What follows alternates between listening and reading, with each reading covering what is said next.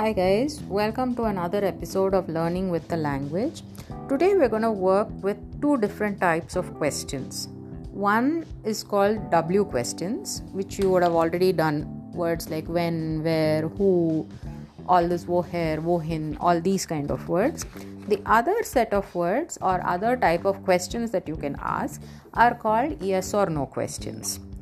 So, what is the difference when you ask a W question?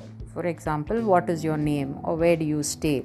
When you ask these kind of questions, your answer will always be some kind of new information. I do not know your name, so I'm asking you, what is your name?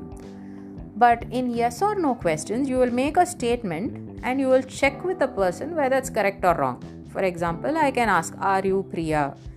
If you are, you will say, Yes, I am Priya, or you will say, No, I am Pooja.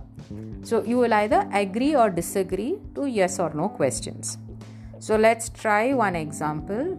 In your 1 to 4 book, page number 8, I'm going to exercise C, C9 on top. So the first question they have asked you is Woher common Z, a W question. I do not know, so I'm asking you, from where are you coming? So you will reply, aus Italien, aus Indien, aus Spanien, wherever you are coming from.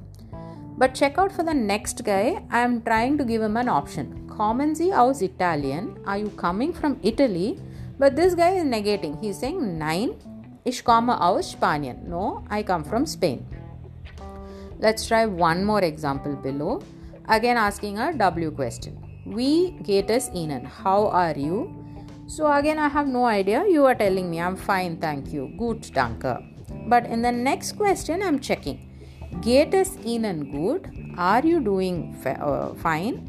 You will just answer Ja, danke or Nein. Okay. So remember, whenever you are using a W question, you will start the sentence with a W question. The next part is allotted for the word. Okay, for the verb. Wo, wohnen Sie, like that. But when you're asking a yes or no question, you will always start with the verb. Trinken Sie Kaffee? Um, or Mahanzi, house of Gaben, Haisanzi, puja. Always the verb will start the question. Okay, so two types of questions W and yes or no. Just make sure you make note of these points. We will work with some exercises in the book. Choose.